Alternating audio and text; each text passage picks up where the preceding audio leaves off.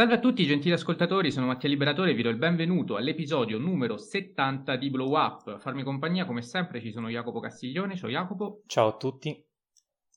Ed Enrico Baccigliari, ciao Enrico. Ciao a tutti. Allora, nella puntata di oggi è venuto a trovarci Filippo Mazzarella che mi ha presso subito a salutare ringraziandolo per aver accettato il nostro invito, quindi ciao Filippo e benvenuto su Blow Up. Buongiorno a tutti, benvenuti a voi, cioè benvenuti a voi qui dove sto io. Grandissimo. Allora, Filippo Mazzarella, oltre a essere un, un, grande esperto di musica e di fumetti, è un importante critico cinematografico, collabora con uh, varie riviste, il Corriere della Sera, Film TV, Chuck e Segno Cinema, quindi um, tutte riviste. Chuck va tolto dal, Chuck va tolto dal, dal palinsesto, eh. Sono ah, già bene, allora No. Gra- grazie per avercelo segnalato. No, la mia collaborazione eh... con Chuck è terminata dopo l'avvicendamento del direttore De Tassis con eh, la nuova gestione. Va benissimo, comunque resta, ci, ci sono ancora film TV, Corriere della Sera e Segno Cinema, quindi insomma.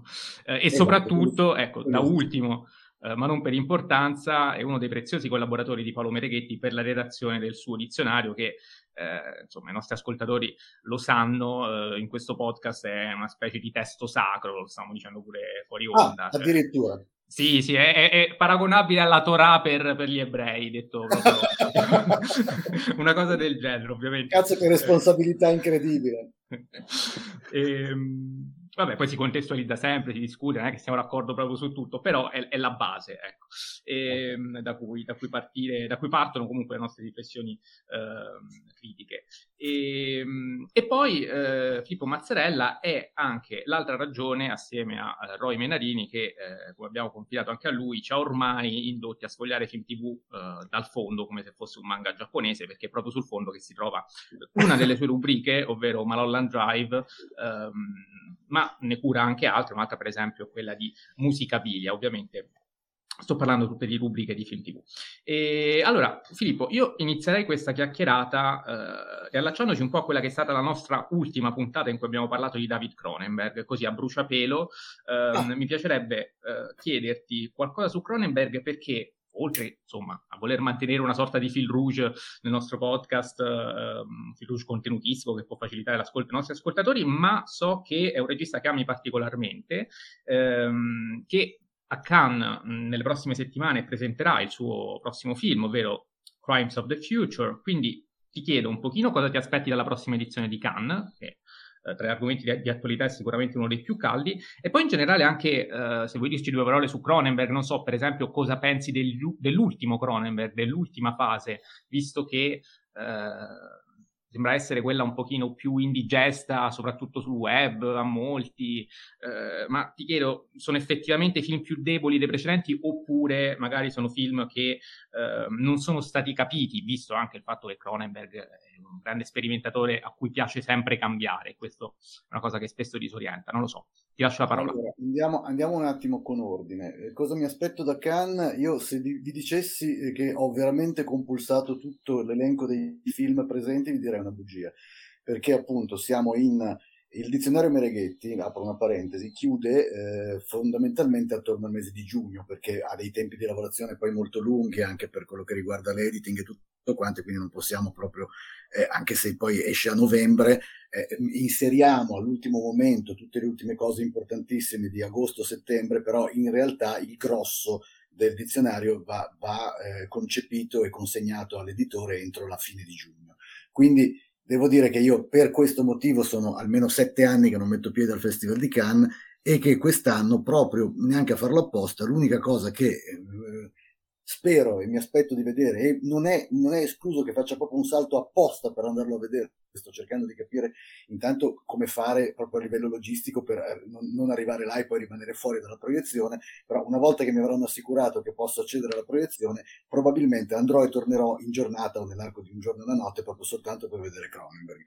Cronenberg, in cui appunto Crimes of the Future già dal titolo promette so, il massimo possibile.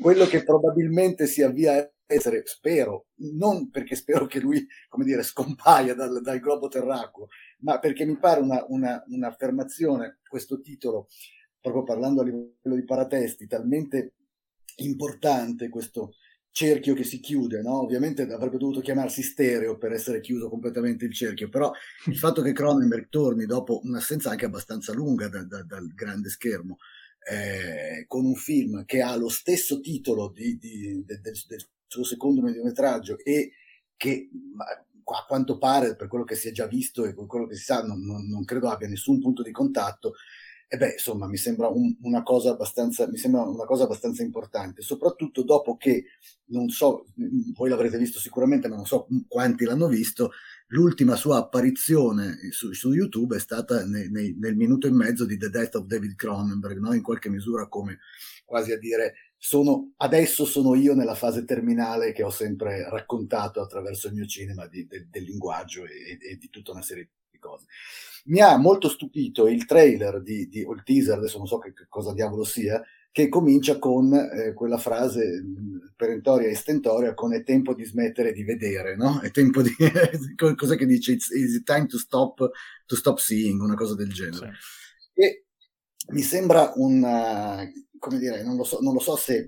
immagino che non sia assolutamente casuale, credo che sia proprio una, una dichiarazione di intenti e forse anche appunto una conferma che questo potrebbe essere per scelta l'ultimo fi- film con cui Cronenberg p- potrebbe dire, perlomeno io, per quello che riguarda la mia riflessione sul cinema, chiudo un discorso. Poi ovviamente, magari anche no, poi magari fra tre anni gli fanno fare un seguito di Doctor Strange come a Sam Raimi e, e lui accetta accetta volentieri, accetta volentieri di farlo.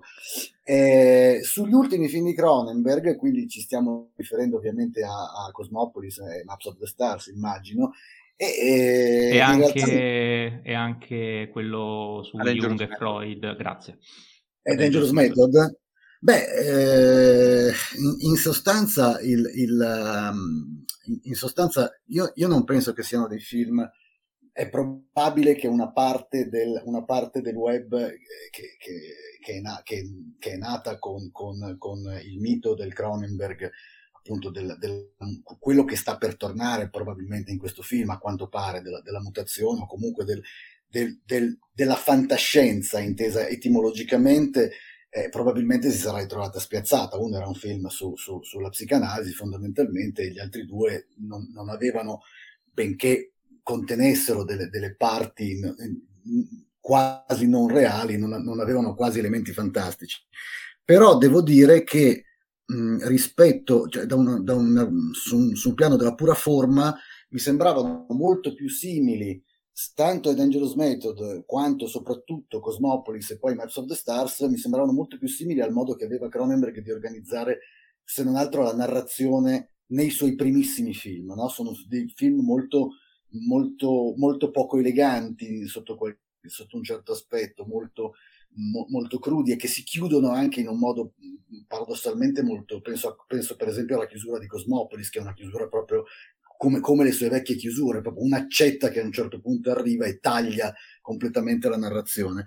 E, e oggettivamente, se, se, parliamo dei temi che ha affrontato in questi film, è chiaro che sono lontani da, da, da, da tutto quello che lui ha espresso nel corso degli anni.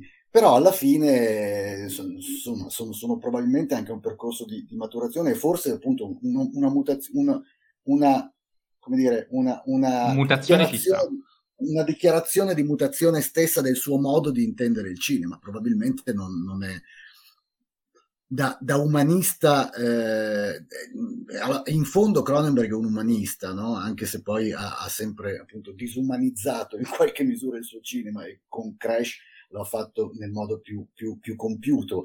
Diciamo che la fase eh, appunto del, del, Cronenberg che conosciamo si chiude probabilmente con Crash e probabilmente si riapre con questo film di cui non sappiamo ancora niente, che già, voglio dire, ci piace desiderare. Però effettivamente, voglio dire, per, per me il, il, non esiste un Cronenberg minore, cioè anche quei film che anni fa, penso a Spider, no? come è stato accolto, oppure a, allo stesso, agli stessi... Eh, ehm, come si chiama? Eh, oddio santo, aiutatemi, eh, sono vecchio, aiutatemi, è History of Violence e, ah, e quell'altro. Okay. La promessa, la promessa dell'assassino. È la promessa dell'assassino, ecco, esatto. cioè voi dovete, dove, voi dovete, capire che io sono un, fondamentalmente, anche se poi parlo di dischi punk e dei Nirvana, quando i miei, i miei coetanei ascoltano i Beatles. Eh, cioè, non, non eh, sono un vecchio fondamentalmente, quindi ho, ho, delle, ho dei momenti in cui la mia, la mia, la mia memoria si inceppa, dovete, dovete sostenermi in questo. E, no, però stavo dicendo appunto, non, non, credo che esistano film minori di Cronenberg, credo che, credo che alla fine è proprio alla luce di quello che appunto non sappiamo ancora essere Crimes of the, Crimes of the Future, eh, probabilmente si potrà, credo, credo ancora una volta, ri, ri, ri, rileggere Cronenberg e cercare di capire come mettere a posto anche quei tasselli che apparentemente sembravano leggermente sconnessi rispetto alla, all'aspettativa che ci si era creati inizialmente su, sugli ultimi film. Peraltro io adoro History of Violence, anche se il, eh, quando, quando, tutti parlano del, del, dell'adattamento del graphic novel, non so se voi lo abbiate mai letto, ma non c'entra assolutamente niente, cioè, cioè è, un, è una c'è una labilità di, di, di, di contatto fra, fra, il graphic novel originale e il suo film che, che è totale. Poi, poi, molti dicono il grande adattamento di, ma la verità è che per chi ha letto quel graphic novel eh, sono, sono due cose radicalmente diverse. E, mh, subito un fuori programma perché mentre parlavi, e giustamente parlando di, di Cronenberg, mi è tornato in mente un nostro ascoltatore nella puntata precedente ci aveva chiesto quali fossero i registi ehm, a cui magari eh, Cronenberg eh, si rifaceva. Cioè, eh, la sua domanda era quali sono i, registi cronenbergiani pre-Cronenberg, ma eh, ne esistono secondo te? Perché noi non siamo stati in grado di rispondere. Io assolutamente non credo, credo che, credo che Cronenberg e, e, la generazione di Cronenberg, che poi è quella di, dei nomi che si fanno sempre, no? e, ehm, sia stata veramente l'ultima generazione in grado di eh, non essere ricondotta al, al già noto. Esistono registi cronenbergiani ovviamente post-Cronenberg, penso semplicemente, non so, eh, Raw di Giulia Ducournau, se non esistesse Cronenberg non esisterebbe. Sì. Eh, lo stesso Titan forse non esisterebbe se non esistesse Cronenberg. E di post-Cronenbergiani che hanno provato a fare quella roba lì, ce ne sono, ce ne sono tanti, fra cui anche, voglio dire, anche i suoi parenti prossimi che non, ci, che non si sono riusciti molto bene. Però, eh, no, penso che No, io credo che non esista veramente un, un, uh, un qualcosa di, di, di, di, associabile o da cui Cronenberg abbia preso. Alla fine sono, sono veramente Cronenberg, Carpenter, penso Romero, penso Craven in misura un pochino, un pochino, inferiore, ma per esempio lo stesso Toby Hooper, no? cioè, se parliamo di, di, di, quel, di, quel, momento lì del cinema eh, neanche americano, perché Cronenberg è canadese, ma di, del cinema internazionale che si, si, interrogava su tutta una serie di rapporti fra eh, l'orrore e il quotidiano e nella fattispecie di Cronenberg, che è l'unico che ha fatto un discorso di questo tipo proprio sulla, sulla mutazione del, della, della, carne e della percezione eh, all'interno della società come dire, tecnologizzata, non, non, io non vedo, non, non, vedo nessun possibile diretto referente per, Cronenberg, da cui Cronenberg possa aver detto il mio stile si basa sull'opera di Tizio Caio, né da un punto di vista estetico, né, me, né tantomeno da un punto di vista eh, eh, tematico. Non, non lo so, mi sembra veramente che quella sia stata l'ultima generazione di inventori di immagini straordinarie e anche di, eh, come dire, esploratori di temi che eh, oggi si fa fatica ovviamente a, a, a trovare. Il cinema è fondamentalmente in questo momento e non da adesso in una dimensione di stallo per quello che riguarda mh, soprattutto l'immaginario, ma, ma, innanzitutto direi il, il, i temi. Non, forse siamo in un momento in cui oggettivamente, come dice il mio direttore San Giorgio, che cito e saluto, bisogna scrollarsi un po' di dosso il, il carico novecentesco del, del, del cinema e eh, quando noi nelle università oppure quando ci capita di fare lezione o quando ci capita di tenere delle conferenze di qualche tipo, dobbiamo smetterla anche di prendercela con le nuove generazioni per cui eh, che ne so, il cinema quando va bene comincia da, da Blade Runner e quando va benissimo comincia da Guerre Stellari. Cioè, oggettivamente, eh, se vogliamo continuare a eh, analizzare, a godere del cinema, eh, dobbiamo toglierci di dosso eh, probabilmente tutta una serie di pregressi che in questo momento preciso in cui non probabilmente appunto è difficile inventare immagini nuove e tantomeno parlare di cose nuove, eh, dobbiamo rassegnarci al fatto che eh, quasi tutti i temi sono, sono, già stati, sono, già stati, affrontati. Guarda, c'è, una, c'è, un esempio che io faccio spesso quando mi capita di parlare di musica o comunque di, di, di, anche di tenere delle lezioni su questa cosa. Cioè io, continu- io dico spesso, un brano del eh, 1970 non suona vecchio nel 2020 come un brano del 1920 suonava vecchio nel 1970 ci, ci siete? Sì, sì, assolutamente. Cioè, il fatto che noi possiamo accendere la radio e ascoltare, che ne so, a posto che la radio ormai sono una tale merda che questa roba non la passano, ma se, eh, se noi accendiamo la radio e ascoltiamo, eh, eh, che ne so, eh, Light My Fire dei Doors, non sembra, pezzo, non sembra, un pezzo, che ha sulla groppa 52 anni e comunque probabilmente non suona vecchio come all'epoca in cui usciva il primo album dei Doors nel 67 sarebbe suonato vecchio un pezzo di 52 anni prima. Quindi è evidente che da un certo punto di vista la musica o comunque la nostra percezione della musica e soprattutto della musica rock, perché poi potremmo aprire una parentesi che riguarda ovviamente la, l'elettronica contemporanea, le microwaves e tutta questa serie di cose che sono forse l'ultimo baluardo in cui si possa ancora sperimentare qualcosa con i suoni, oggettivamente nel rock qual è stata l'ultima grande rivoluzione? Forse, ma, ma per modo di dire, rivoluzione da un punto di vista commerciale, soprattutto forse gli anni del grunge, ma ormai anche il grunge data 30 anni fa e non era nient'altro che una riproposizione e masticazione di hard rock, Led Zeppelin, punk, cioè, cioè voglio dire che non esiste un, un, un, suono nuovo all'interno di una cosa canonizzata come il rock, sono almeno 30 anni, tant'è vero che i grandi, come dire, i grandi beniamini dei giovani che, che, che, ricominciano ad ascoltare rock in questi anni sono per esempio i Fontaines DC, che però sono un gruppo nettamente post-punk, anche se poi con l'album nuovo hanno, hanno esplorato delle... Quindi non c'è, se, non c'è già lì una possibilità di scampare al fatto che tutto è già sentito. E fondamentalmente, secondo me, anche se sto per dire una banalità stratosferica, hanno ragione alcuni eh, giovani a eh, indicare Tarantino come un punto di, di, partenza del loro studio di analisi del cinema, perché oggettivamente quel tipo di sincretismo lì sul passato e sulla trasformazione di qualcosa che da, da vecchio ritorna in qualche misura nuovo, forse, mh, voglio dire, forse va bene così, forse va bene che si parta da lì e che tutto il nuovo cinema, Titan di Giulio De Corno, che io odio compreso, eh, yeah. va, va, va, preso, va, preso, e analizzato in, quest, in, questo senso. Cioè chiedere al cinema di, eh, e soprattutto alle immagini del cinema di raccontare qualcosa di nuovo, secondo me oggi è veramente molto molto molto arduo.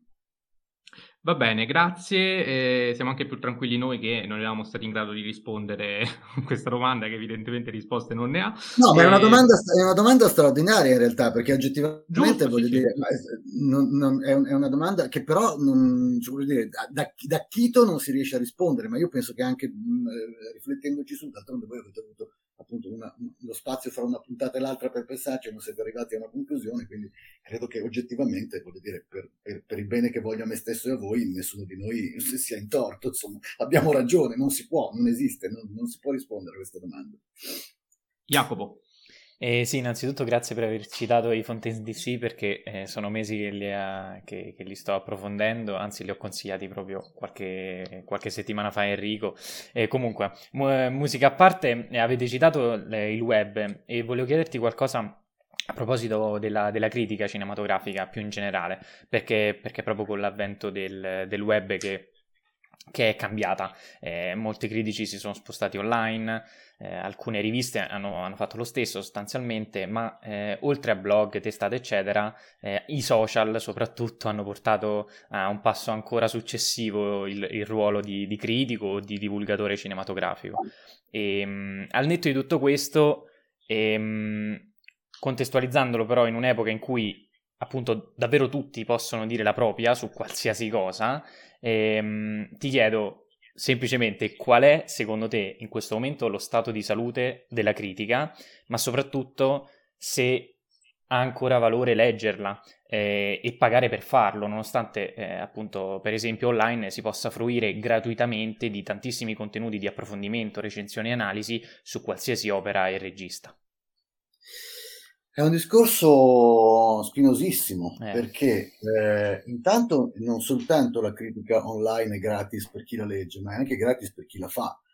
Io credo eh. di essere ancora, insieme a pochi altri miei coetanei e, e, qualche, e qualche, decano, eh, una persona che in qualche misura vive di questo lavoro.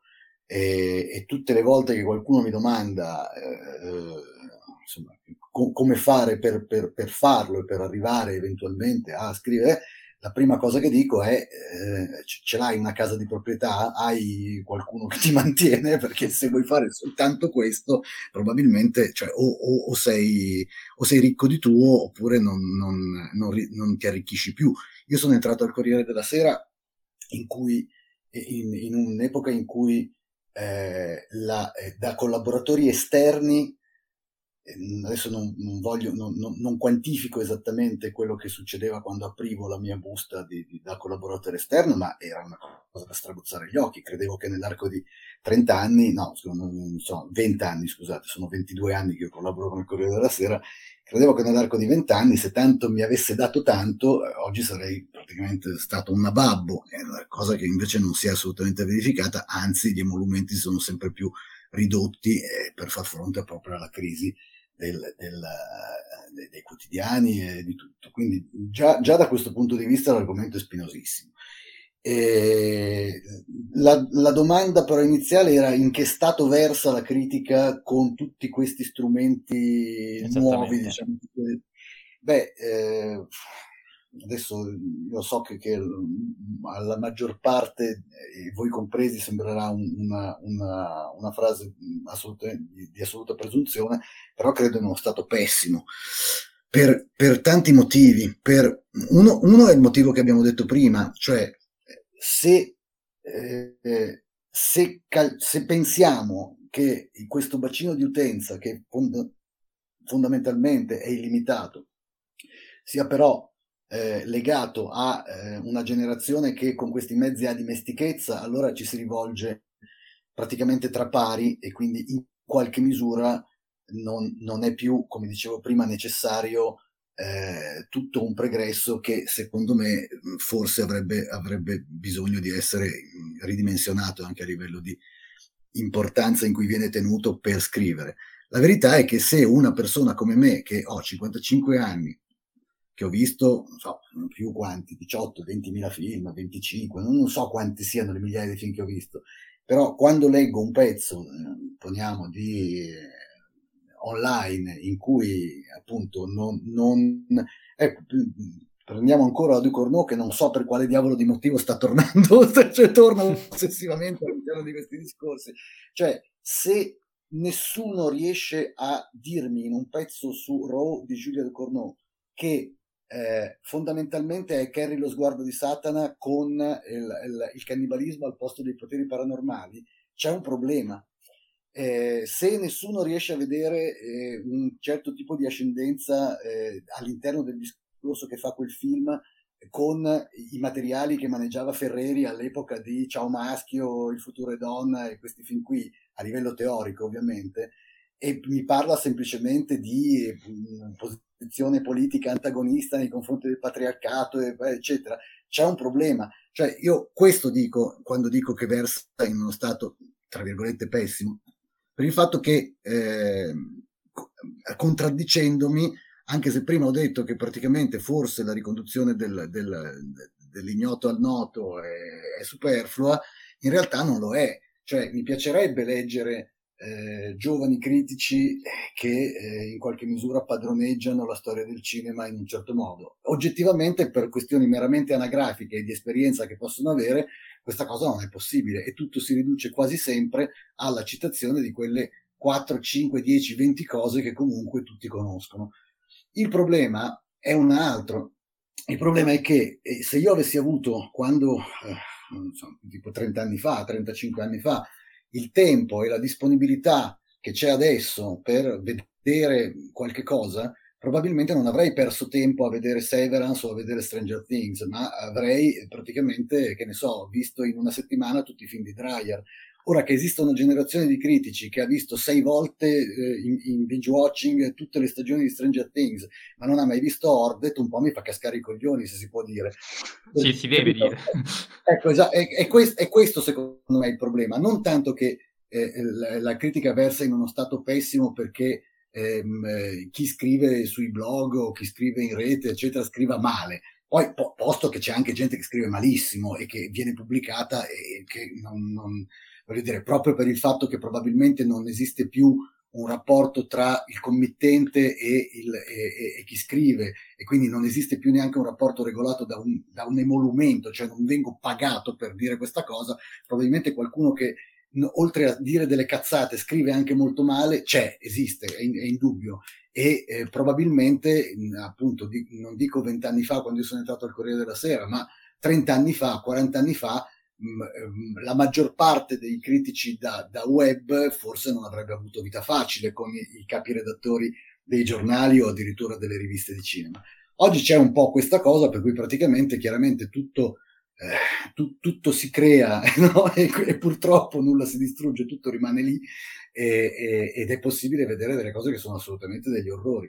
Però, mh, mm, però, però, però siamo ottimisti. Però, no, però ma, ma in realtà siamo, siamo, ovviamente sempre ottimisti. C'è gente che scrive benissimo. Io leggo delle cose, io leggo delle cose straordinarie in, in rete spesso e quando mi capita di leggere delle cose che mi fanno inarcare un sopracciglio dico porca miseria vado a vedere magari e cioè, non so ci sono le schede oppure le, le, insomma i, i, i, modi per capire chi, chi, sta scrivendo su quel blog o su quel sito di cinema e vedo che magari hanno 26-27 anni io dico io forse a 27 anni non, non avrei saputo scrivere così da un punto di vista della forma il problema è che tante volte mi sembra che dietro questa eh, grande efficacia di forma ci sia m- meno, meno, sostanza di quella che appare. Ecco, tutto qua.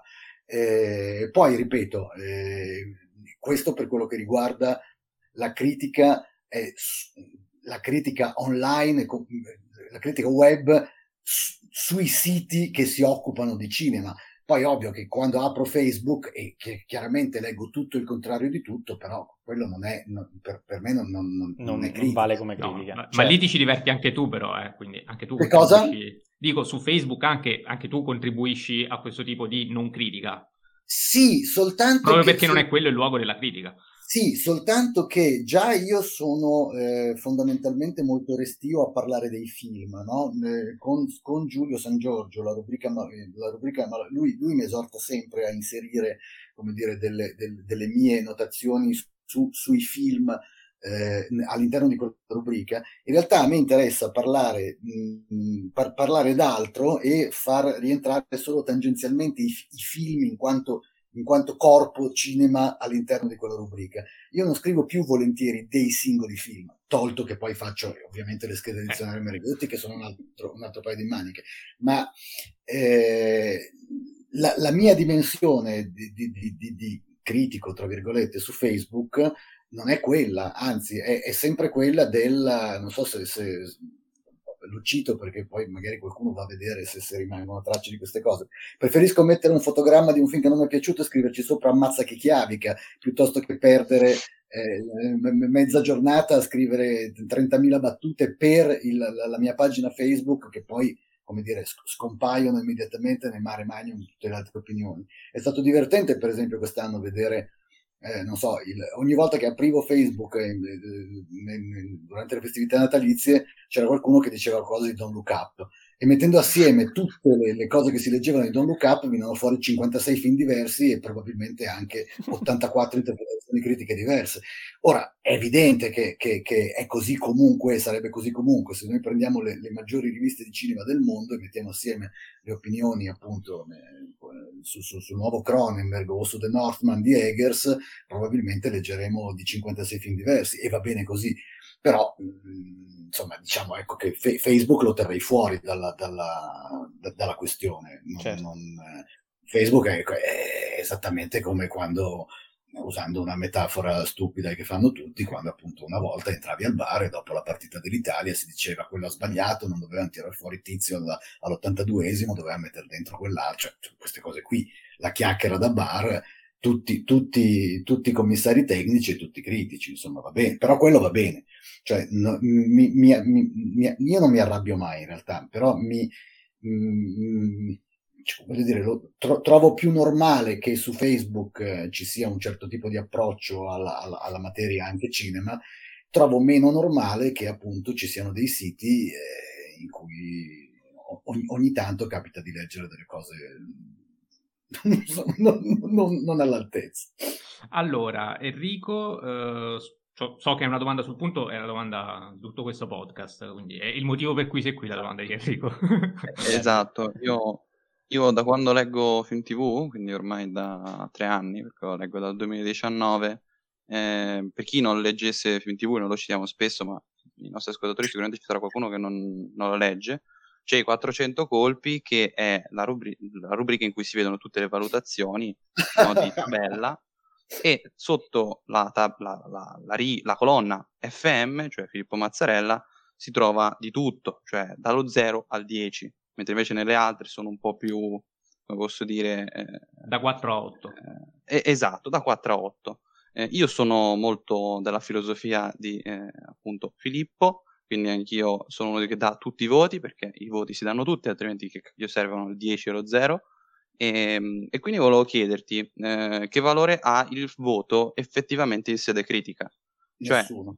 Eh, Nessuno. E, e, quello sono anche abbastanza d'accordo. Però, per dire, in un voto conta la, la, tecnica, diciamo, quindi la regia, fotografia, eh, la scenografia, no. quelle robe lì, o è piuttosto un'opinione? O un'altra cosa allora, ancora? Allora, intanto, intanto il, il voto, eh, la, la, dire, la, riduzione, la riduzione del giudizio su un singolo film che poi va sempre relativizzato, no? Cioè perché il 10 ad Aquaman e l'1 a Vortex di Gaspar Noè non vogliono dire che Aquaman è un capolavoro e Gaspar Noè fa schifo, soprattutto dal punto di vista, eh, come, come dicevi prima, tecnico, eccetera. Viviamo in un'epoca in cui i film brutti non esistono più. Io, io, li ho visti i film brutti al cinema, cioè i film montati male, girati male, fotografati alla cazzo, anche italiani. Cioè adesso anche il film più brutto dei brutti film italiani ha una fattura med- mediamente, mediamente, accettabile. Non, non, eh, questo, di questo ve ne sarete resi conto indipendentemente da quanti anni abbiate anche voi. Basta, guarda, basta fare una, farsi un paio di serate su Cine 34 e vedere l'ultimo di, cioè confrontare 7 kg in 7 giorni, faccio per dire, di Luca Verdone con uno qualsiasi degli ultimi film di Verdone. No?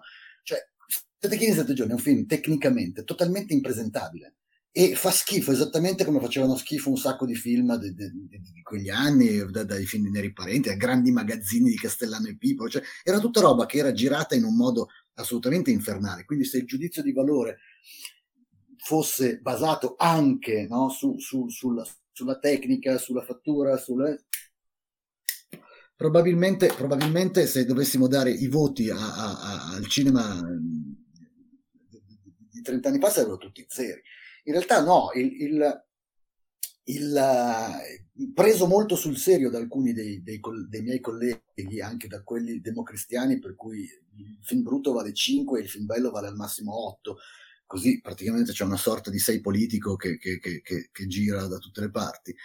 È un gioco, voglio dire, alla fine, alla fine rispecchia anche in qualche misura la personalità di chi, di chi sta giocando la mia personalità non è quella eh, appunto del, del, in ogni caso il cinema è tutto bello e c'è sempre qualcosa di buono in qualsiasi film. È chiaro che c'è qualcosa di buono in qualsiasi film, però se Gaspar Noè mi fa incazzare, non gli posso dare 4 o 5 perché comunque c'è lo split screen, perché comunque c'è Dario Argento, perché comunque la tale sequenza lì. Cioè alla fine eh, cerco di sintetizzare il fatto che mh, al di là della, del, della bontà o meno della, della, fattura e della confezione è un film che mi ha fatto schifo. Normalmente quando, quando, esagero, cioè quando do gli zeri, gli uno, i due, eccetera, è fondamentalmente per, per dire questo, cioè mh, è quasi sempre una, eh, una, presa di posizione non, non contro il, il, il, film in quanto oggetto, ma contro generalmente quello che dice. Paradossalmente, quando invece do i 10 e i 9, invece è una pura questione di forma, nel senso che se eh, credo e sostengo e sono convinto che Aquaman sia miglior, uno dei migliori eh, cinecomic eh, per, per, per, la stessa natura intrinseca del fatto che sono cinecomic del, del, degli ultimi anni, allora il mio entusiasmo in quel caso dice ok, eh, vi do 10, ma alla fine vanno presi, vanno presi per quello che sono, ovvero fondamentalmente un gioco. Gioco che poi si rivela anche a volte tragicamente serio e che mi, mi espone quando faccio quando ho dato zero a Inception, che è un film su cui vi, vi, prego di non aprire il dibattito. cioè, vi, vi, basti, vi basti semplicemente.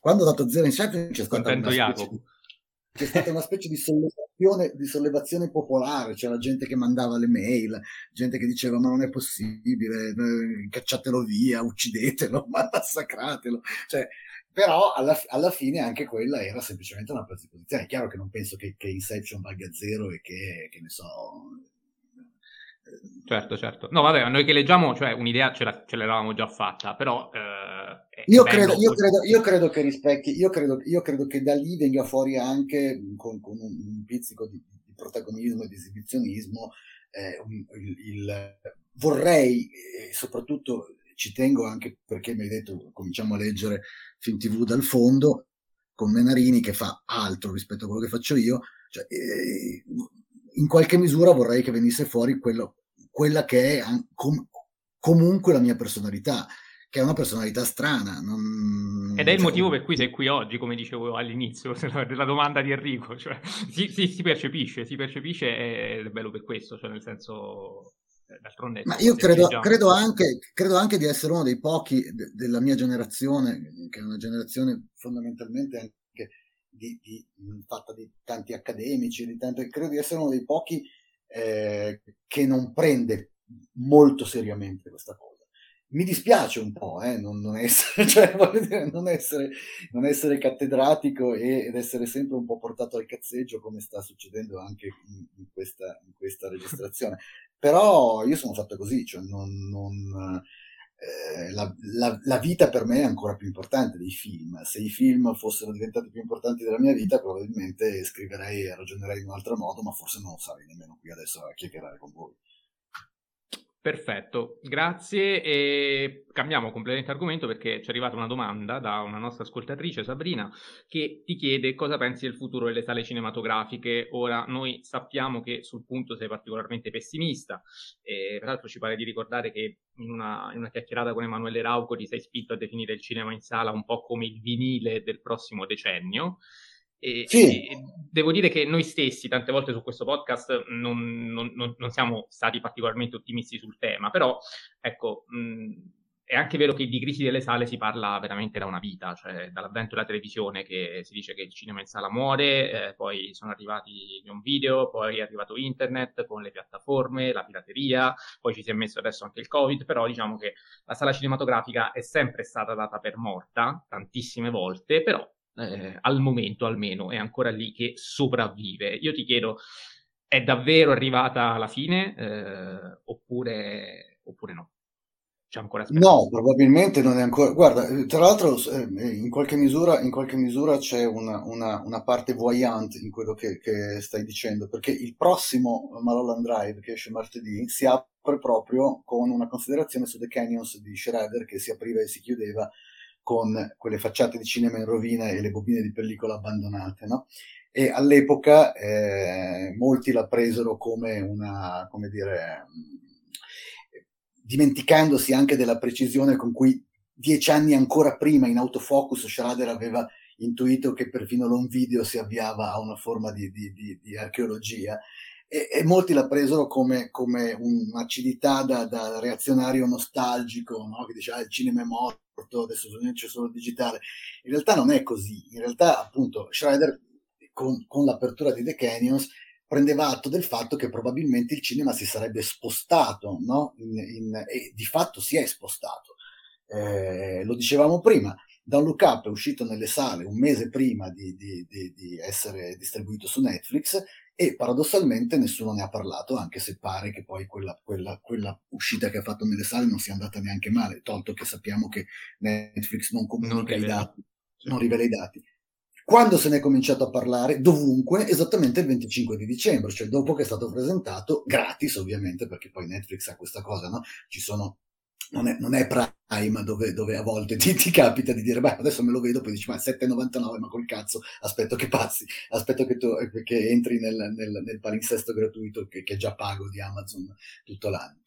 Però eh, il, di fatto il cinema si è spostato, si è spostato lì e eh, credo che una del, anche uno eh, de, dei grandi indicatori eh, di questo stato delle cose sia non tanto Netflix quanto Disney Plus cioè, eh, sono, quanti sono? 4, 5, Raya e l'ultimo drago, Soul, Red, eh, Onward, cioè i film Pixar, gli ultimi film, gli ultimi 3, 4, quanti sono? Non mi ricordo più, film Pixar sono passati tutti, pandemia o meno, non me ne frega niente, non è quello il, il problema, la pandemia ha accelerato un processo, era chiaro che sarebbe, probabilmente questo processo sarebbe concluso nel 2030, piano piano, gradatamente, eccetera. Poi ovviamente un anno di pandemia, lockdown e cose eccetera hanno, hanno fantasmagoricamente accelerato, accelerato questo, questo, processo. Però il processo era già in atto. Cioè, se la Disney stessa, un colosso come la Disney e, e, e di conseguenza quindi Pixar, reputa che il modo migliore perché i suoi film arrivino alla maggior parte di utenza possibile sia quello di sbatterli in rete senza più manco fargli fare il passaggio in sala, qualche domanda ce la dobbiamo porre. Poi la sala resiste, la sala resiste eh, e, e, paradossalmente hanno più chance di resistere quelle sale eh, dove si crea l'aggregazione piuttosto che eh, la, la eh, cioè è più facile, mm, adesso non, voi di dove siete? Perché io, eh. io tendo sempre, tendo sempre a milanesizzare i discorsi. Roma. Roma, Bologna e Pescara, okay. tutti e tre. Ecco, quindi sono okay. io quello fregato, allora... che sono di Pescara e quindi non, io non fruisco no. della sala.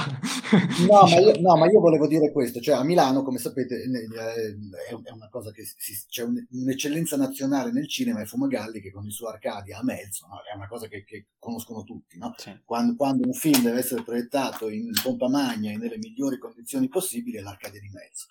Ecco, io credo che siano più in pericolo gli Arcadia di Melzo e, eh, e, e, i multiplex da 20-23 schermi che non sanno oggettivamente che cazzo metterci, perché voglio dire, ci sono, ci sono dei multiplex a Milano che sono mesi che, che, cioè c'è qualcuno che è ancora in programmazione, anche Spider-Man No Way Home, ma non tanto perché incassi ancora, quanto perché non c'è prodotto, non, non c'è prodotto con cui rimpiazzarlo. Credo che siano paradossalmente più in pericolo quelli che non magari le piccole sale come possono essere, ecco, guarda, ti, eh, mi riallaccio a Vortex di Noè che è uscito a Milano al Cinema Beltrade, che è diventato un baluardo proprio dell'aggregazione cinefila eh, milanese, pur non essendo un cinema tecnicamente all'avanguardia, e Altroisi di Roma, no? mi pare sia sì, Vortex. Sì, in cui è ecco, venuto addirittura eh, Noè in presenza. Ecco, cioè, credo, credo che quel tipo di Scusate, ogni tanto mi devo accendere una sigaretta perché non ho altri vizi, ma quello del tabacco purtroppo rimane.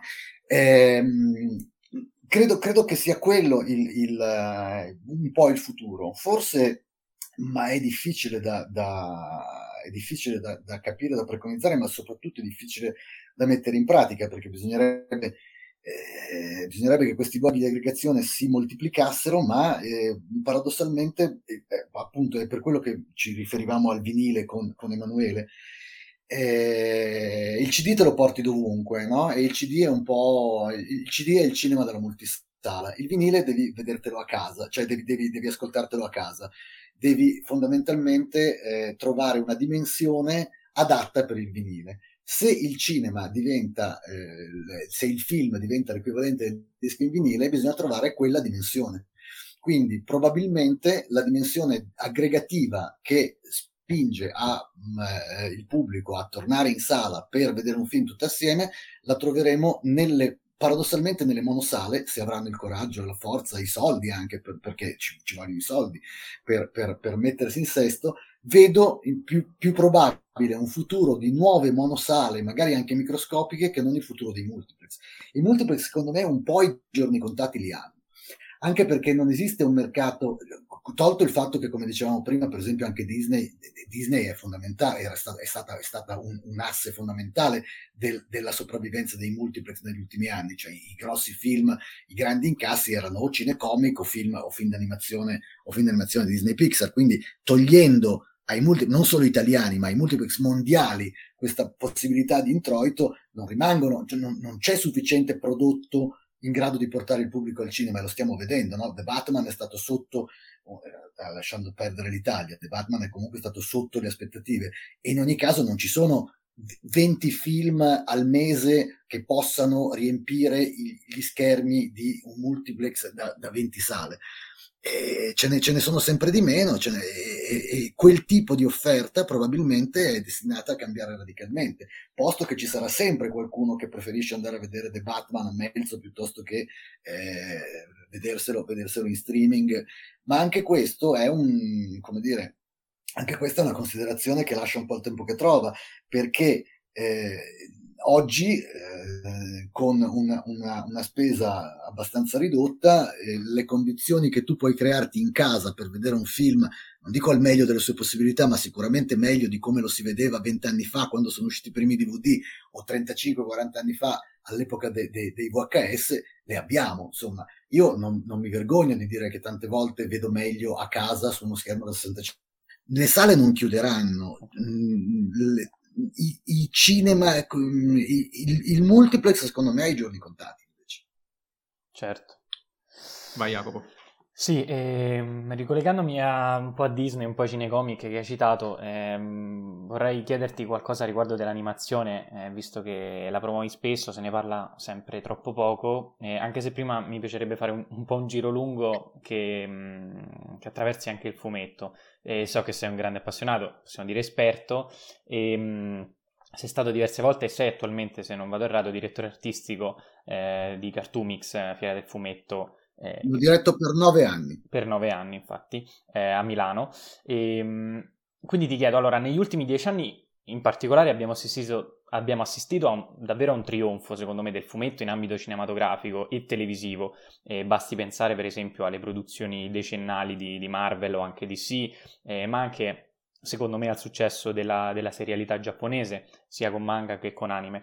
Quindi a questo proposito ti faccio due domande, una è semplice forse e l'altra un po' meno.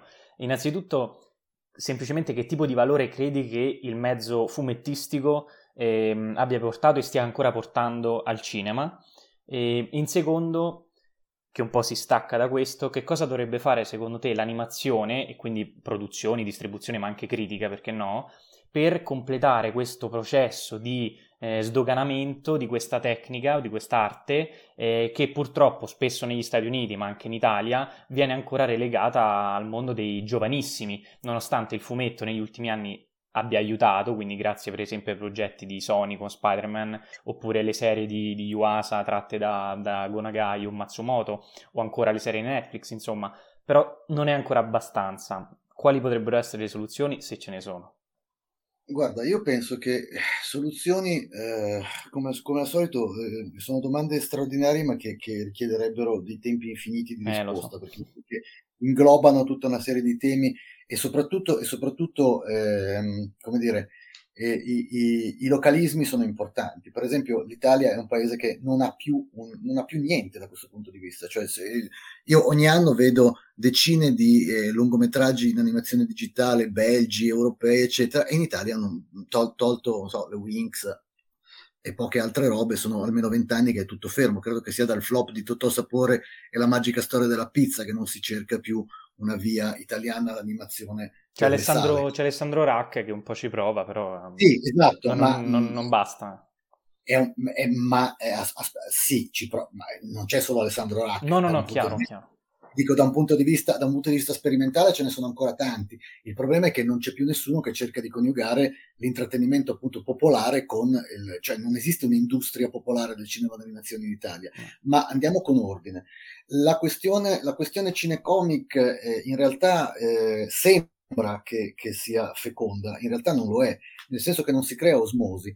Gli spettatori del, di, di, Spider-Man eh, No Way Home, che è credo mm, abbia addirittura passato Avatar come maggiore incasso di tutti i tempi, quindi come maggiore eh, film maggiormente visto negli ultimi, negli ultimi 30 o 40 anni, perché poi anche lì va, va, relativizzato, l'incasso non è, è chiaro che ci sarà sempre più gente che ha visto Via col vento di quanto non, non, non, non ce ne sia che ha visto Spider-Man No Way Home, o più gente che ha visto Guerre Stellari di quanto non ce ne sia che ha visto Avengers Endgame, al di là degli incassi il problema è che non crea osmosi, nel senso che non c'è, non c'è nessuno spettatore di Spider-Man che il giorno dopo corre in edicola o quel che resta delle edicole a comprarsi un fumetto. Sono due mercati che restano clamorosamente separati. La Marvel americana ha dei problemi serissimi, eh, come tutta l'editoria de- del fumetto in questi, in, in questi, giorni. Tra l'altro è notizia recentissima del eh, Davide Bonelli in questi, in questi giorni ha usato la seconda di copertina di quasi tutte le uscite.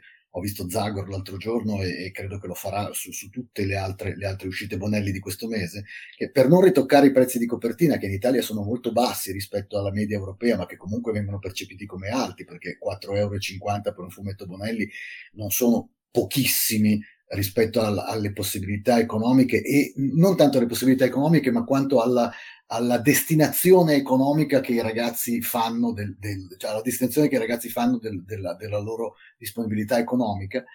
E Davide Bonelli in questi giorni ha detto appunto di, ha detto noi cercheremo di non aumentare i prezzi ma è un momento molto difficile per, per tutta l'editoria quantomeno cercate di comprare sempre il vostro albo al, dallo stesso rivenditore in modo da eh, cercare di, di, di, impedire a noi di stamp- dover stampare il doppio triplo del numero di copie necessarie per arrivare a un break even, perché poi tanto la metà, eh, se non viene comprata, va mandata al macero. Però al di là di quello, eh, ripeto, non si crea osmosi, anche la Marvel ha dei problemi giganteschi, eh, i film incassano, i film Marvel incassano in, in modo sconsiderato, ma non muovono di una tacca la, la, la, le tirature del, dei fumetti. Sono due, sono due mondi completamente separati. Eh, in, Italia soprattutto perché poi nel, nel resto in America è, è, è, ovviamente ancora dominante il, il, modello comic book e in Italia è ancora dominante eh, per quello che riguarda se non altro le edicole il modello Bonelli che vive anche di un pubblico fidelizzato da decine e decine di anni. Mi ricordo che Sergio Bonelli quando ci incontravamo mi faceva ancora vedere anche in epoca in cui esistevano comunque le email, le lettere dei fan ancora scritte a mano dicendo caro Sergio sono 50 anni, sono 40 anni che leggo text, era gente che magari aveva 70 anni. Una volta finito quel bacino di utenza probabilmente non ci sarà più ricambio nemmeno per la grande avventura bonelliana e anche quello sarà un grande problema.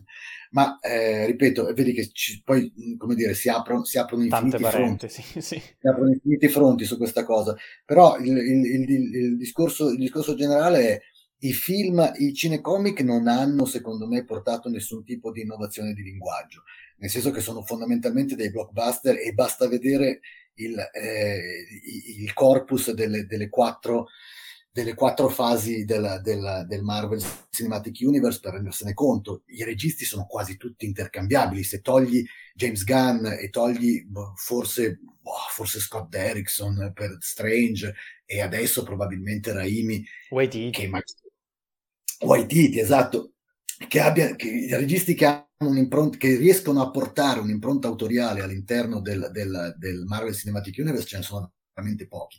E in ogni caso, quando lo fanno, sono comunque tenuti a, eh, come dire, a rispettare eh, delle coordinate anche estetiche, soprattutto proprio di costruzione dell'immagine, che devono essere quelle. Se uno decide di farsi il binge watching di tutti i film Marvel, eh, Kevin Feige ha stabilito che eh, devono, devono, somigliarsi quantomeno esteticamente il più possibile gli uni con gli altri.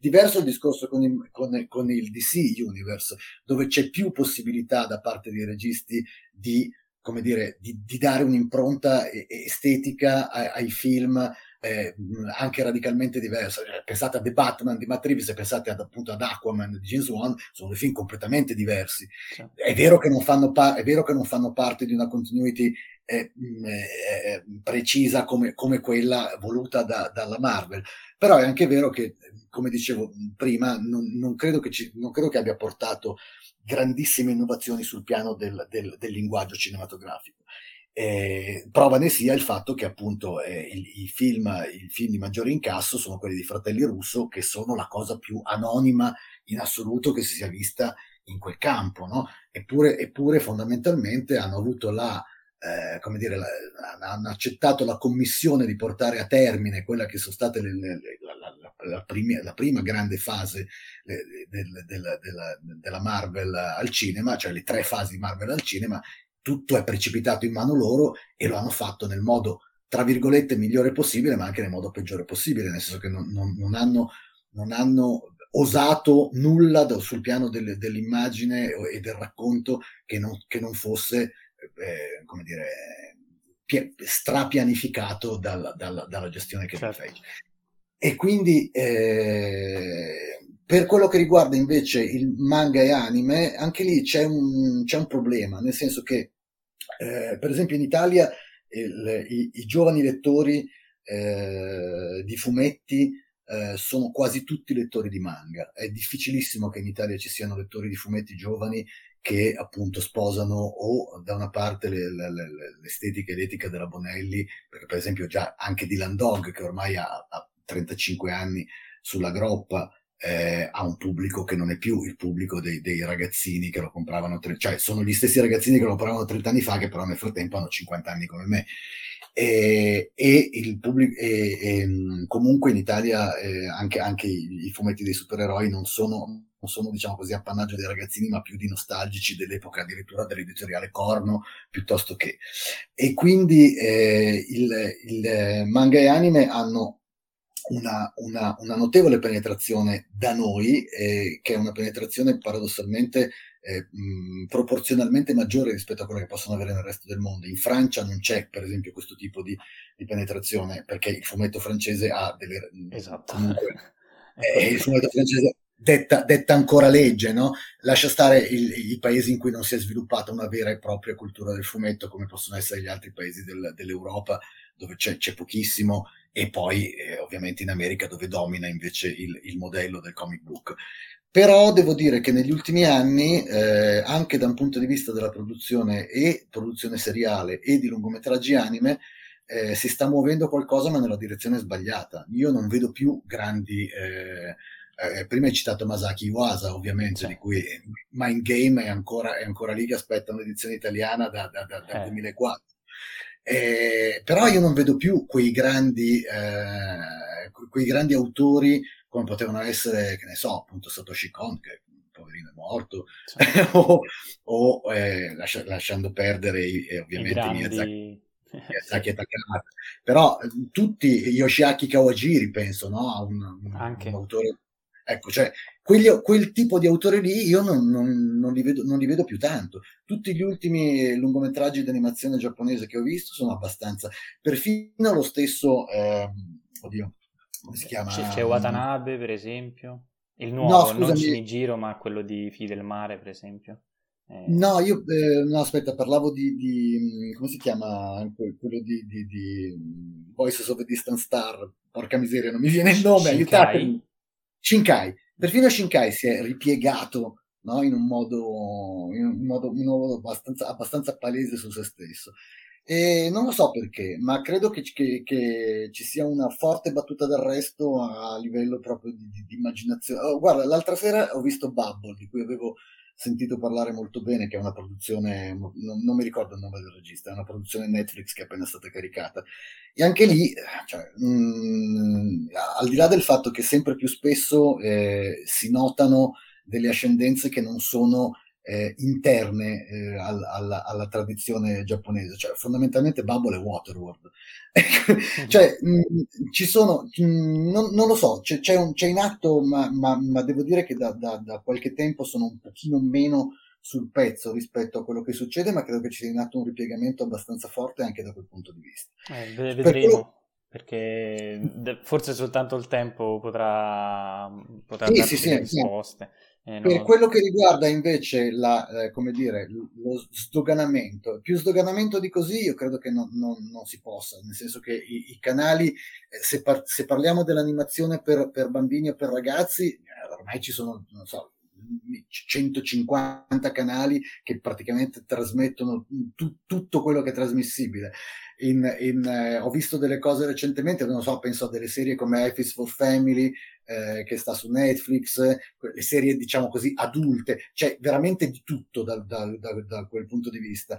E eh, credo che semplicemente che il grosso errore che, che, che viene continuamente fatto e che non, non, riesce a portare il cinema d'animazione al, al, a livello di, del, del, del, resto del cinema, intanto sia quello di, eh, come dire, di essere sempre in qualche misura, come dicevate voi, ed è una cosa che si trascina purtroppo da, da, da, da decenni, è considerato, malgrado tutti dicano che, che, che, non è più una cosa solo per bambini, è comunque sempre considerato qualcosa che ha a che vedere con eh, l'intrattenimento dell'infanzia.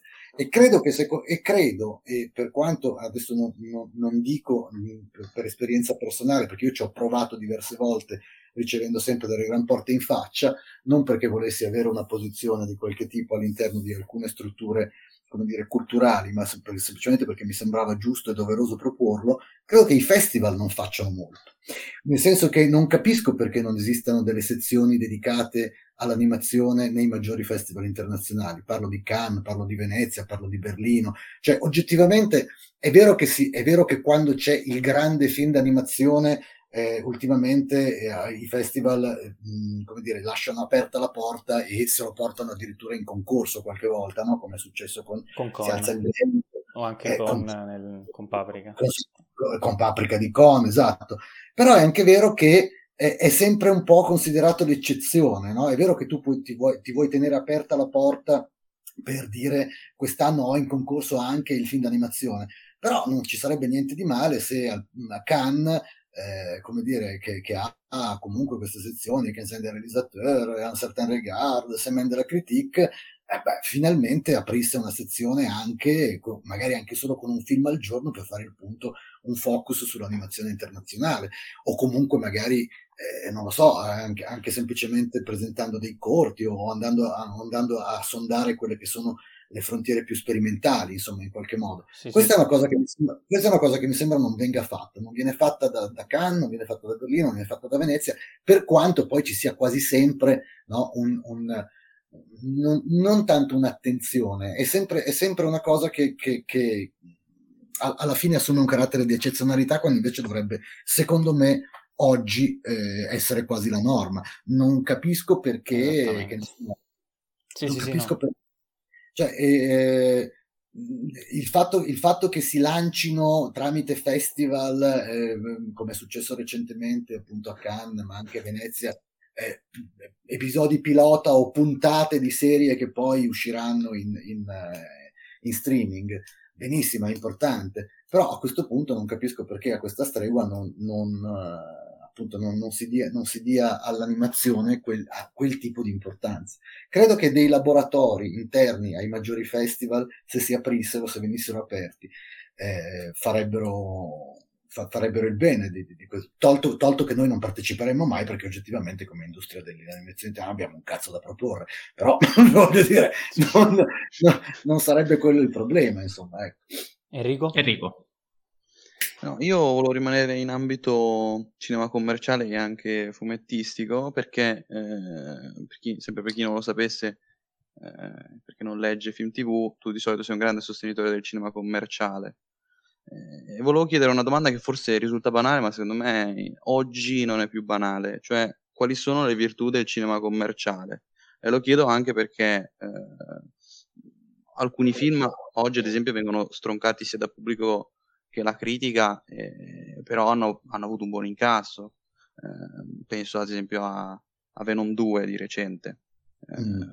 Poi c'è eh, inca- film che hanno grandi incassi e tendenzialmente piacciono, come quelli del Marvel Cinematic Universe, che appunto hanno addirittura superato Avatar.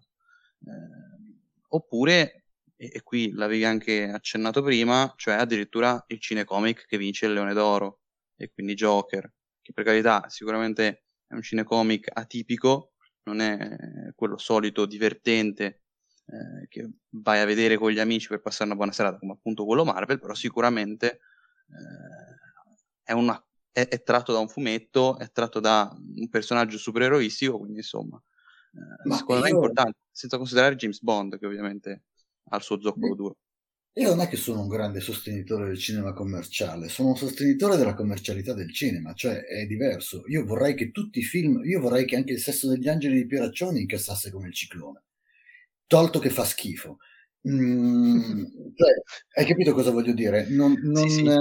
Cioè, se, se eh, scusa, eh, poi, poi, magari in fase, di, in fase, di, montaggio potete tagliare queste, queste indecisioni. No, no, lasciamo eh, tutto, ci piace. No, no, ma va bene, va bene così, ma eh, stavo scherzando ovviamente. Sto dicendo, il, mh, mm, io vorrei in realtà, eh, vorrei appunto che ci fosse un, un pubblico per, per, qualsiasi cosa. A me non fa piacere che Vortex di Gaspar Noè eh, faccia, eh, mm, faccia, il suo corso nelle sale con questo rapporto di distribuzione diretta fra il, il, la, la, la distribuzione del film e la sala. Cioè, mi piacerebbe che venisse proiettato in un multiplex, che andassero a vederlo 3.000 persone al giorno soltanto a Milano e poi 1.500 si incazzassero e 1.500 dicessero che è un capolavoro. E così del resto, mi piacerebbe che Pieraccioni continuasse a fare i suoi soldini, mi piacerebbe che Lille e Greg eh, facessero, avessero fatto con i, con i, loro film più soldi di quelli che hanno fatto, mi piacerebbe anche che, che ne so, anche che una porcheria come Arthur Rimbaud di, di, di Cantè, che ha, fatto un, ha preso una cantonata terrificante, eh, beh, fosse comunque visto. Cioè, io vorrei che ci fosse un pubblico per, per qualsiasi proposta, in realtà non c'è, c'è soltanto per un certo tipo di proposte e, eh, quasi sempre, non dico quelle sbagliate, ma comunque proposte che non, non, portano, avanti, non portano avanti di molto il, il discorso e che soprattutto non, non, sono, come dire, rondini che non fanno primavera nella situazione attuale dell'esercizio.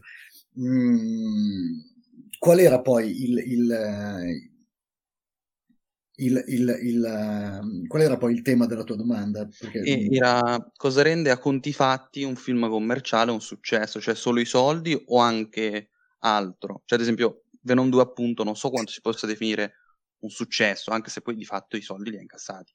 Ma anche Morbius ha fatto soldi, solo che Morbius è praticamente beh, pe- peggio che un episodio pilota di, di, di, di, Moon Knight o di roba di questo tipo.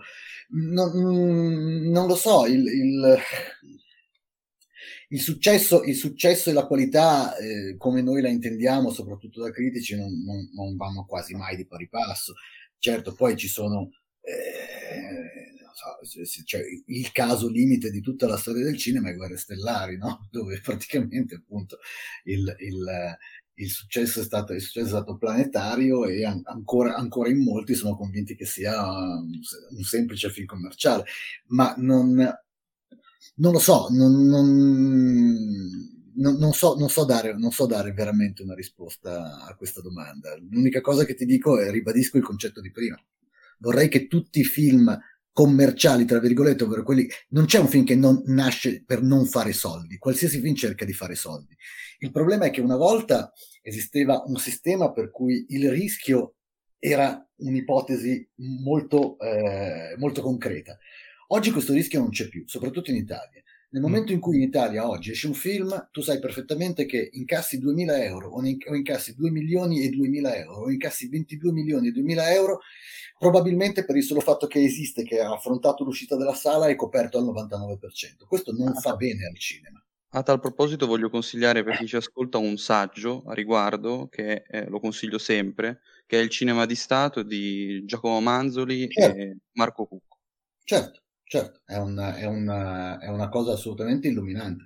Ma guarda che anche quel eh, libercolo che qualche anno fa era stato allegato al giornale, eh, che molti hanno preso, adesso non mi ricordo più come si intitolava, il cinema italiano profondo rosso, una roba del genere, e, e indipendentemente dal fatto che venisse da, da una voce eh, che, che, ovviamente la, la, la, maggior parte di noi ideologicamente rifiuta, eh, non diceva cose sbagliate cioè, il, eh, il, abbiamo avuto e c'è, eh, c'è, tuttora questo problema. È un problema che è stato aggirato perché non esistono più, i, i, non esistono più le, le, le, sovvenzioni, i finanziamenti come si intendevano tanti anni fa, ma di fatto in qualche misura più surrettizia.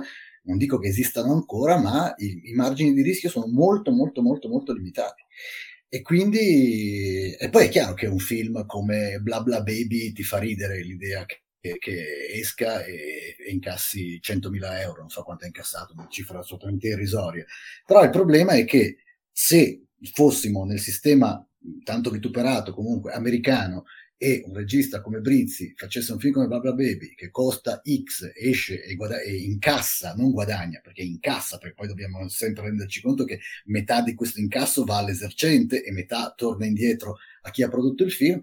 Ecco, un, un risultato del genere allontanerebbe Brizzi dalla produzione della regia di un film per, non so, 4 anni, 5 anni, Invece Brizzi sta già girando una nuova serie del lavoro su un altro film, segno evidente che probabilmente alla base di come fosse andato Bla Baby nelle sale non fregava nulla a nessuno. E lo stesso si dica per, eh, non so, altrimenti ci arrabbiamo, che chiaramente è, sulla carta e nei fatti è un'operazione che dici ma questa cosa a cosa serve? Perché esiste un film così? Non credo che questo impedirà al collettivo UNAZ di eh, mettersi dietro la macchina da presa a breve. Cioè non, non, il, il, concetto, di, il concetto di, di, di, soprattutto adesso che comunque poi nella, nella, produzione di un film conta anche, una volta c'era il diritto d'antenna, no? quello che si diceva la, la prevendita alle, alle, televisioni che avrebbero poi passato il film eh, in prima, seconda, terza, quarta, quinta, ottava serata, non importa.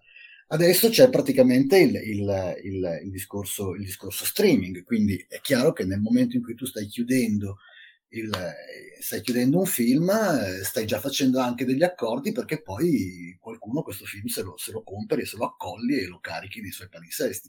E questa è una voce che, che in qualche misura probabilmente è una rete di protezione. E, e non, non, dico, non dico che che poi uno sia felice di vedere un suo film che esce e non fa una lira, perché tutti i registi, anche, anche i registi più sputtanatamente commerciali, poi cre- sperano in, in, cuor loro che, di incontrare un pubblico.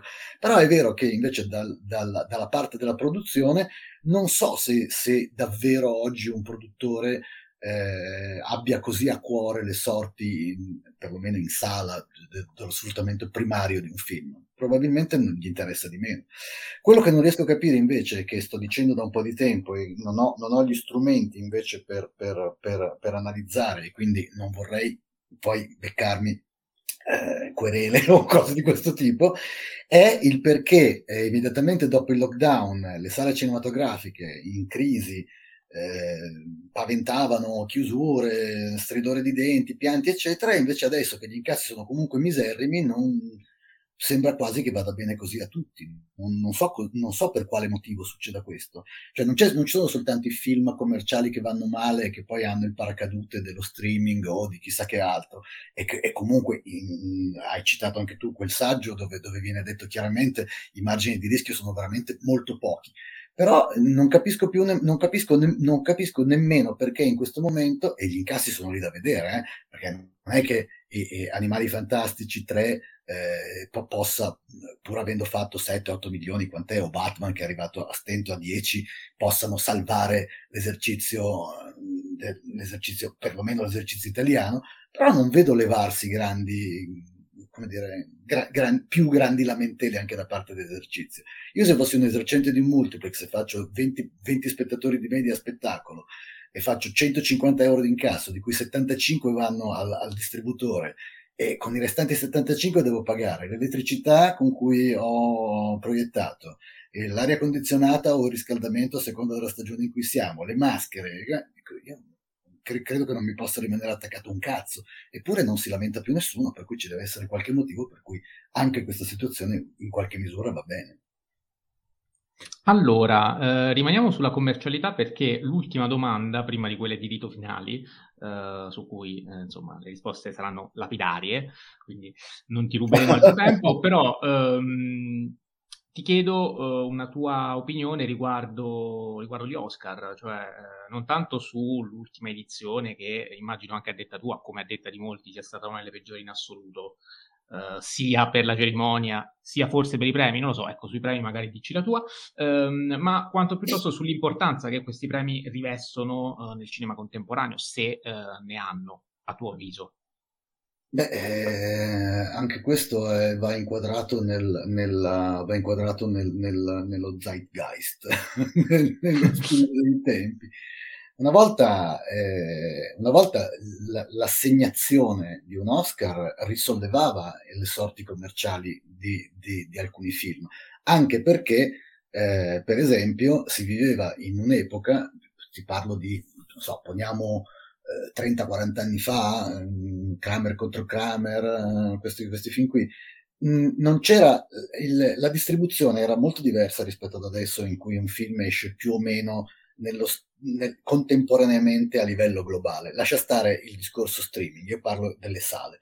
Quindi una volta l'Oscar aveva anche una, una, una, una funzione di, eh, come dire, moltiplicatore degli incassi, soprattutto sui mercati internazionali. Molto spesso i, i, film che venivano premiati con l'Oscar non erano ancora arrivati nelle sale o arrivavano nelle sale a ridosso delle nomination agli Oscar, quando magari in America erano usciti anche mesi e mesi prima, e poi praticamente sulla base dei premi che vincevano il loro destino commerciale mh, mm, cambiava. Adesso ovviamente non è più così. E eh, al di là della, della, della schifezza che, che, è diventata la cerimonia degli Oscar, perché voglio dire, mh, è sotto gli occhi di tutti il fatto che non, non sia più nemme, nemmeno un grande, un grande, spettacolo cui assistere, schiaffi di Will Smith o meno. Eh, il, il, il, discorso, il, discorso, è che la, la, l'Oscar non ha mai rappresentato come dire, un momento di eversione, no? È sempre rappresentato un momento assolutamente normativo, tant'è vero che nella storia degli Oscar la, la maggior parte delle persone che, che, che la approccia criticamente trova, trova, tutte le possibili e peggiori ingiustizie del mondo. Kubrick che non ha mai vinto, Hitchcock che è stato, eh, cioè tutti tra, trattati, trattati stramalissimo, capo, grandi capolavori ovviamente dimenticati a, a, favore di film che sono invece stati poi dimenticati immediatamente dopo la loro uscita. Se, pensi che, se pensate che ha vinto, hanno vinto Oscar a spasso con Daisy, La mia Africa, cose, film di cui non si ricorda più assolutamente nulla nessuno. Però eh, il problema che hanno gli Oscar adesso è questo problema del, del, del di questo medievalismo del politically correct che, che, che sta, sta, rovinando qualunque cosa. Mm, tolto che, insisto, non, non, sono sempre esistiti film eh, a cui degli Oscar non fregava assolutamente niente e non saranno le regole di inclusività, eccetera, imposte in questo momento dagli Oscar a far desistere chi vuole fare un certo tipo di cinema dal farlo. Mm, fatto è che comunque non, non, non, non, hanno mai rappresentato molto se non eh, un'autocelebrazione, mi rendo conto che sono concetti assolutamente banalissimi dell'industria cinematografica hollywoodiana, adesso non rappresentano più nemmeno quello, perché avesse il coraggio Hollywood di autocelebrarsi, però se, se poi premi Coda, che è il remake di, di, di un film francese, eh, già, già, non particolarmente bello, ed è un remake in qualche misura forse anche più brutto e, e, e, più, più, in malafede, boh, non, non, non, so esattamente dove, dove, dove siamo. L'Oscar eh, ave, aveva un tempo un, per, per, molti appassionati veri di cinema anche un, una, una, ragione di come dire, una ragione di esistere, un, un momento, momento, di tifo, ma adesso è scomparso quasi tutto. Non, non, quindi cre- credo che siano anche, anche, gli Oscar siano in un momento di impasse abbastanza, abbastanza evidente. Ripeto, schiaffi di Will Smith o meno. Sì, sì, eh, tralasciamo poi gli aspetti della cerimonia. E, va bene, allora, eh, cominciano le cosiddette domande di rito che però questa volta sono state anticipate dai nostri ascoltatori perché ehm, intanto c'è Cinefila Anonima che eh, insomma conosciamo anche personalmente, si chiama Lucia, la salutiamo, ehm, si interroga da mesi, veramente, lo sto scherzando, la sento tutti i giorni, ehm, su, quale possa, su chi possa essere il tuo regista preferito.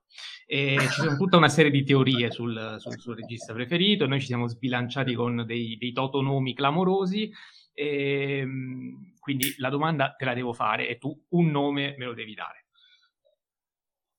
Mm. Ah, cioè devo già rispondere adesso? Sì, a, a bruciapelo. Eh... Se ci riesci. Eh, no, non ci riesco. Ecco, sapevo. No, no una, volta, una volta ti avrei detto, una volta ti avrei detto no, non per aspetta, bisogna queste cose qui ho sempre dei momenti in cui poi crollo. Cioè, se parliamo di regista a livello di, come dire, un regi- regista che io adoro per come mette in scena, lascia stare il tipo di film che fa. Sì. Eh, eh, non lo so, una volta ti avrei detto probabilmente Spielberg. Credo che ancora oggi eh, le cose più belle dal punto di vista della messa in scena che io ho visto nel, nella mia ormai lunga carriera di spettatore professionista eh, vengano quasi tutte da Spielberg. Eh, però non è il mio regista preferito. A livello di film, invece? È, è, è, filmografia, facciamo così, la tua filmografia preferita. È molto ba- ti, ti, dico dei nomi molto banali, sono per quello, che riguarda, per quello che riguarda la commedia assolutamente Billy Wilder o Billy Wilder che dir si voglia. Eh, a livello di, di, come dire, di corpus filosofico ovviamente Kubrick. A livello di piacere mio personale eh, un nome che abbiamo già fatto, Cronenberg, ma anche Carpenter, per esempio. A livello di eh, cinema italiano, assolutamente Federico Fellini e anche forse a livello di, mh, internazionale, cioè credo che sia. I, i, nom- i, nomi che, i, nomi che, ti posso fare sono esattamente i nomi che, che, che ti farebbe chiunque altro. Non, ho... non, so perché, però, lei si era fissata con uh, Raoul Walsh, era convinta potesse essere lui. Ma Raoul Walsh eh, cioè, è un regista di cui conosco molto, molto bene l'opera e, e, e, che mi piace tantissimo, ma non direi che è uno dei miei registi preferiti. Va benissimo. Eh, ma no, non lo so, perché poi mh, ti dico, i, i, nomi, i, nomi, i, nomi, poi che girano sono sempre quelli.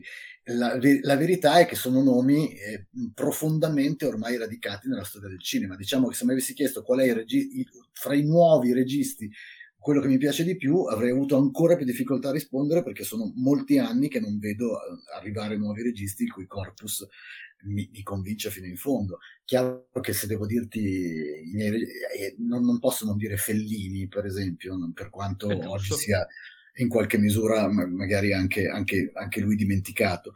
Eh, e non sono così presuntuoso da dire il mio regista preferito di tutti i tempi è l'Attuada piuttosto che eh, Raul Ruiz o capito? Cioè, non, queste, queste, cose qui non, non, non, mi appartengono. Poi ci sono dei registi eh, io ho una, ho una passione cl- pazzesca per Larissa Shepitko, è una regista di cui ho visto i film, tutti i suoi film li ho visti almeno 7, 8, 10 volte, ma non dirò mai pubblicamente, ah, la mia regista preferita è Larissa Shepitko, non, non esiste. Vabbè, l'hai detto. Dirò, dirò sempre, ma sì, ma, dirò, ma, comunque dirò sempre Billy Wilder, Kubrick, Fellini, Spielberg e, certo. e, e quelli che sono veramente i, i, registi, i registi da preferire in qualche misura. Perfetto, poi l'altra domanda che ovviamente avrai già intuito dopo quella del regista, eh, tocca al film. Qui Horror Italia 24 ci chiede, anzi ti chiede, qual è il film che ti ha fatto innamorare del cinema e noi aggiungiamo qual è quello a cui sei emotivamente più legato, magari coincidono i titoli, non lo so, però... Eh, allora, questo, questo, questo, lo so, questo lo so abbastanza, nel senso Vai. che eh, è, una, è, una, questione, è ovviamente una questione di imprinting a dieci anni, eh, quando tu vedi a dieci anni Guerre Stellari, chiaramente è una cosa che ti segna. Cioè non, non, indipendentemente dal fatto, io all'epoca non è che potevo confrontarlo con quello che era la fantascienza pre e post, so soltanto che per me Guerre Stellari è stato Guerre Stellari episodio 4, una nuova speranza, come si dice adesso, che per me rimane comunque Guerre Stellari, anzi Star Wars, episodio 4, una nuova speranza. Per me invece Guerre Stellari rimane il film a cui sono più profondamente legato per tutta una serie di motivi.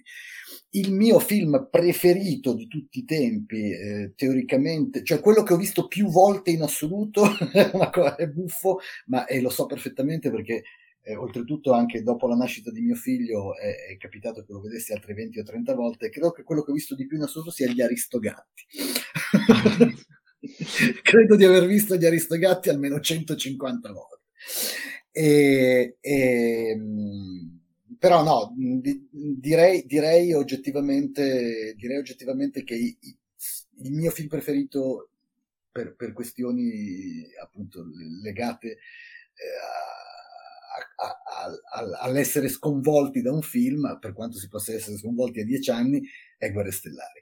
Il mio film preferito, invece, quello che mi ha più, come dire, che, che, che mi ha più coinvolto e sconvolto in età adulta, è una cosa bizzarra, e questo eh, qui ovviamente contraddicendo quello che stavo dicendo prima, devo dire che uno dei miei film in assoluto preferiti è eh, un film che non piace a nessuno e che è Gioco d'amore di Sam Raimi.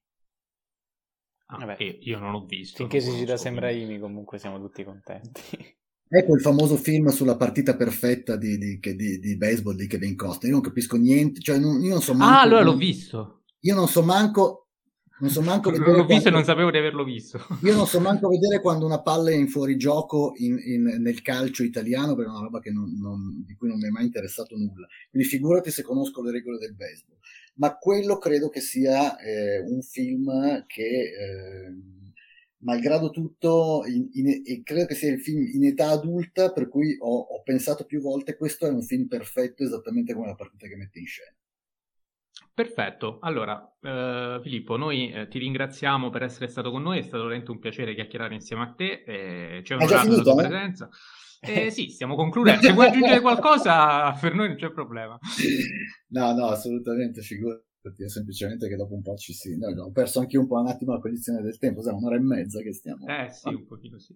Vabbè, no, eh, se non si sono suicidati nel frattempo quelli che stanno ascoltando, no, ma no, tanto alla fine i podcast, cioè, sono lunghi, poi si ascoltano nei ritagli di tempo, anche a più, a più spezzoni. Quindi non eh, vedi, anche questa, anche questa, è, una cosa che, è una cosa che a me da boomer, che poi cioè, rifiuto categoricamente l- l- l'appellativo, però anche questa è una cosa che a me da boomer mi, mi, mi, mi mette un attimo di ansia, no? Io sono legato più all'idea di, appunto, ascolto tutto in un botto, la, la diretta, ho fatto radio per un sacco di tempo, sempre in diretta, quindi eh, alla fine... Ma questo, questo, questo dipende dall'ascoltatore, non possiamo... Noi mettiamo a disposizione la puntata, poi c'è chi certo. eh, ne pubblichiamo alle 6, c'è chi alle 9 già ci ha scritto il commento sulla, sulla, puntata e l'ha ascoltata tutta in una botta, c'è chi invece ci impiega, non so, settimane per ascoltarne una, poi eh, questo non, non, è colpa nostra. Ecco. Vabbè, speriamo spero di non aver detto tante cazzate, che non ci siano tanti... No, no, anzi, anzi, assolutamente, è stato, è stato assolutamente illuminante ascoltarti. E, ehm, mh, niente, ovviamente poi eh, spero sia un arrivederci perché insomma eh, ci farebbe piacere anche a distanza di tempo eh, tornare a, a, parlare insieme a te e quindi niente, ti saluto quando, e ti quando, vole, quando, volete ovviamente se, se, si palesano 17 milioni di like eh, sotto i podcast. Eh, questo, questo neanche dipende da noi. Facciamoci una riflessione Va bene. Va bene. Eh, saluto e ringrazio anche Jacopo Castiglione. Ciao Jacopo. Ciao a tutti, ringrazio nuovamente Filippo e come al solito via Fellini. Grazie, saluto e ringrazio voi anche. Enrico Bacciglieri, no, noi ci salutiamo uno Ah, ok, ok. Facciamo i saluti. saluto e ringrazio Enrico Bacciglieri, ciao Enrico. Ciao a tutti, grazie e boh, viva Cronenberg, dai. Sì, Saluto, ringrazio anche tutti voi. Vi ricordo, come sempre, potete ascoltarci eh, tutti i lunedì sui nostri canali eh, su Spotify e tutti i vari canali podcast su cui usciamo. Seguiteci anche sulle nostre pagine Instagram, la mia Stale K, quella di Jacopo Cinema Doc, quella di Enrico Enrico Bacciglieri. E ci sentiamo il prossimo lunedì con una puntata che sarà dedicata ai David di Donatello, eh, che quest'anno si terranno eh, il 3 maggio, quindi la puntata uscirà lunedì, eh, esattamente domani sera. E... No, ci voglio essere! Ah, va bene, e torna pure lunedì la settimana prossima. sei, sei, sei, invitato in diretta, a posto. No, Forse scherzo. anche con Filippo Mazzarella, chissà, vediamo. Scherzo, scherzo. Ecco, allora, senza Filippo Mazzarella, vabbè. Grazie a tutti e al prossimo lunedì.